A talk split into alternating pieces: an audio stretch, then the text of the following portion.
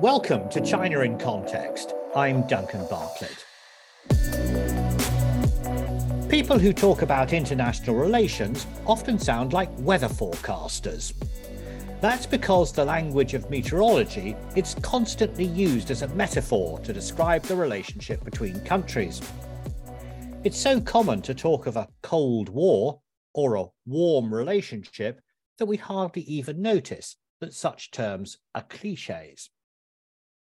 I've read many articles which describe the current relationship between the United States and China as icy or frosty, and this terminology seems familiar to Joe Biden. At the recent G7 summit in Hiroshima, he predicted a thaw in relations with Beijing, as both sides move beyond what he called the silly Chinese act of sending a giant surveillance balloon over the United States, only the most recent in a series of incidents that have fueled what seems to be like a descent towards confrontation. Well, on today's podcast, we'll be considering the messages Joe Biden and his team are sending to China and how they might be interpreted by Beijing. To discuss this issue, I'm delighted to be joined by a renowned author and journalist who's watched China for many seasons and whose recent book on international politics is entitled Will China Dominate the 21st Century? He's Jonathan Fenby, a research associate at the SOAS China Institute. Jonathan, welcome to China in Context. Thank you. I'm very glad to be here. Well, SOAS commissioned me to start making this podcast a couple of years ago. Um, and during that time, I've had the pleasure to discuss China with many distinguished guests, but I've been particularly looking forward to speaking with you. Joe Biden said that he foresees a thaw in US China relations. How long do you think it will take for the ice to melt? Um, I think it will be a long time before the sun comes out, to use a, a different meteorological uh, image there. I think the US and China are more or less set in a position of non-understanding uh, between each other. Well, it may be confrontational uh, at times, um, but uh, I can't see the ice really breaking all across uh, the relationship for some time to come. Well, I'm picking up rather complex messages from the United States. Let's take the final communique from the G7 meeting yeah. in Hiroshima. Now, that rebuked China over its increasing military activity in the East and South China Sea. Uh, it was also critical of China's human rights record. And yet, we've got the US Treasury Secretary, Janet Yellen, who's going to go to China soon, actually. She's been speaking of a healthy economic engagement with China. That seems a rather different message. What's your it is? It is indeed. It's two different messages, and I think what we're seeing um, after the G7 and after the Yellen speech is um, a, an attempt to follow a two-track policy by Washington uh, towards China, um, which is, uh, on the one hand, Yellen keeping up uh, business relationships a lot of uh, large American companies, of course, are deeply invested uh, in China, starting with Apple, um, not just for the cheap uh, supplies and components which China uh, provides, but also for access to the vast Chinese domestic market. And that has always been a very important driver uh, for American companies. And we're getting the hope, certainly among financial companies, uh, Wall Street, of um, getting into the Chinese financial system, household system, pensions, uh, insurance, uh, and so on.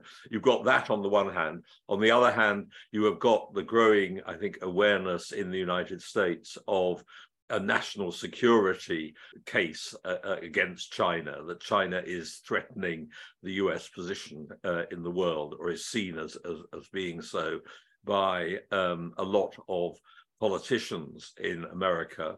And what you've got is pretty much a bipartisan approach, hostility towards China. and uh, Biden has to play to that. You have the national security uh, issue. You have the question of reshoring, the attempt to rebuild uh, American economy uh, in various ways, which would, in effect, shut out China. And you have the restrictions on so-called dual use uh, technology, uh, which we've seen and which may, uh, I would say, uh, increase over the weeks and months to come. Well, those are good points, actually. Could you put this into some sort of economic context for us? I was speaking with a nationalist in Beijing this week, and he was gloating over the fact that China's economy is set to grow much faster this year than the economies of the United States or indeed the big European countries. And yet, other reports keep telling me that China's economic growth cycle has peaked and it's all downhill from now on. What's going on? I think what's happening on the Chinese side is that the legacies of the go go superpowered growth, which we got used to over the last few decades, um, that legacy is coming back to bite uh, the Chinese authorities. This is in the form of debt, of low consumption, of over reliance on fixed asset uh, investment, uh, the huge property uh, issue uh, at the moment, um, with a lot of property companies uh, in difficulties, uh, and of course the demography as China as working population gets older. And all those uh, elements have to be dealt with by the authorities in Beijing.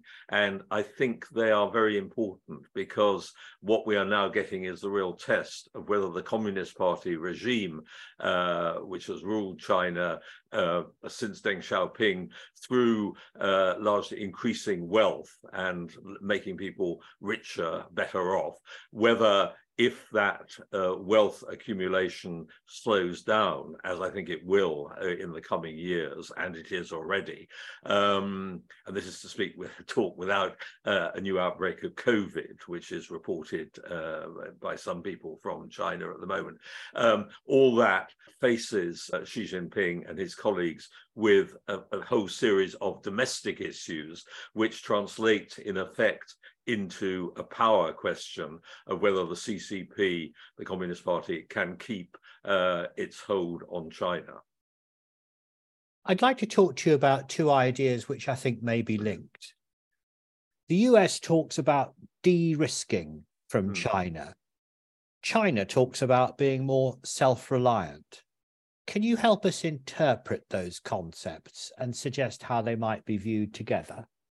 Well, they they are in a sense the mirror images, uh, one of the other.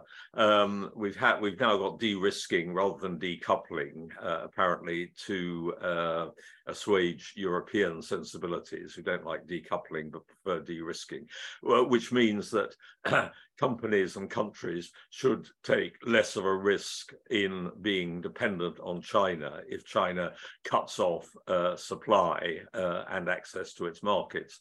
From China, the Chinese point of view, I would say that um, it's been a natural follow on from Xi Jinping's attempt to build up the domestic power of the party state uh, internally, that this party state should be self-reliant, should not be dependent on outside powers. And we've had repeatedly in recent years statements from the leadership, from the Politburo, from Xi himself on down, um, about how China faces a hostile world, faces encirclement, faces containment, uh, and the push there is towards dual circulation, as it's called, which is to build up the domestic economy so it can stand on its own feet without dependence on uh, foreign uh, powers who might be hostile to it, and at the same time keep up a thriving export market, which it needs for the economy.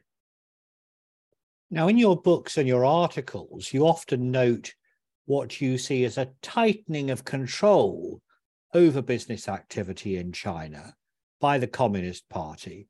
Can you say more about that?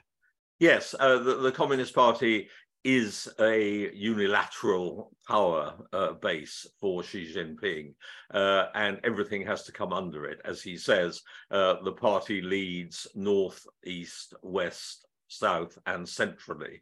Uh, it is in charge of everything, uh, and that includes spurning, turning back any kind of Western influence, as we saw in a document uh, published now 10 years ago, which warned against uh, such notions as democracy, uh, popular competitive democracy, the rule of law, separation of powers, constitutionalism, uh, and so on.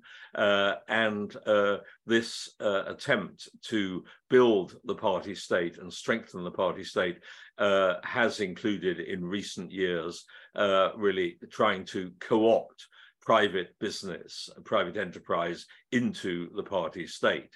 Uh, and a big question with China's relationships with the United States uh, and Europe and Japan is the extent to which foreign invested uh, companies will be brought under that umbrella of party control. But I think for the leadership in China, a big independently operating private sector is something which they uh, fear, just as they fear political uh, independence and opposition.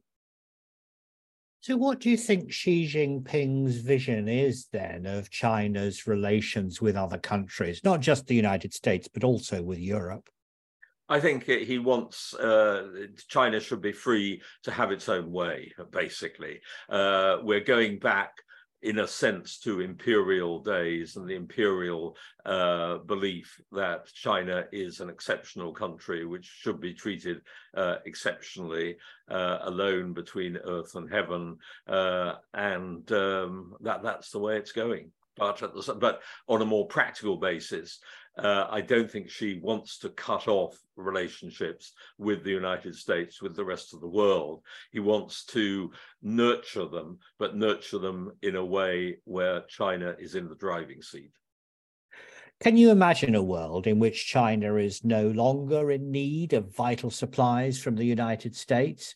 I mean, I'm thinking about the closure of KFC, the closure yeah. of Shanghai Disneyland, or indeed that the United States is completely separate from China in the realms of business and commerce, and Walmart stops stocking goods that have been yeah. manufactured in China. I mean, back in the old days of the Cold War, the US economy and the Soviet economy were quite separate. But mm. that seems an impossible dream now between China and America.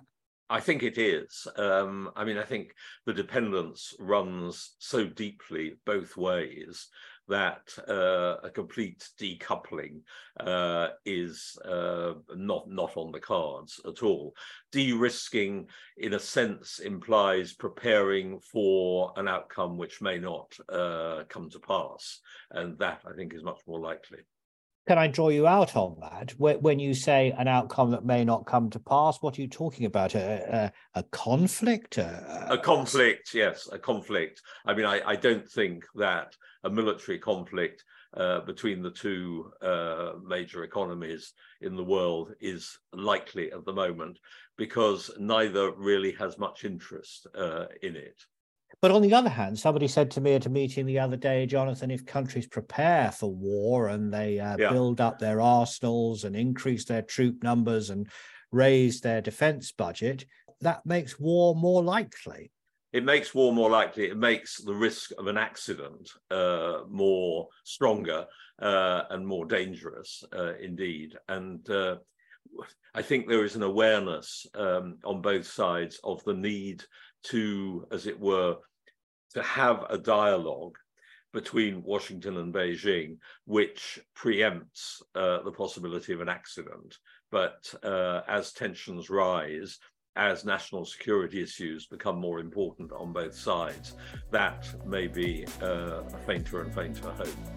Well, I very much hope that we'll have an opportunity to come back and look at some of those issues in more depth in another podcast. But for now, thank you very much, Jonathan, for your insights into this fascinating and important issue. And I'm sure there'll be much more to say uh, in the weeks and months ahead. That was the author and journalist Jonathan Fenby, a research associate at the SOAS China Institute in London, which makes this podcast. You can find out more about our courses and research at soas.ac.uk. But for now, that's all from us here on the China in Context podcast team.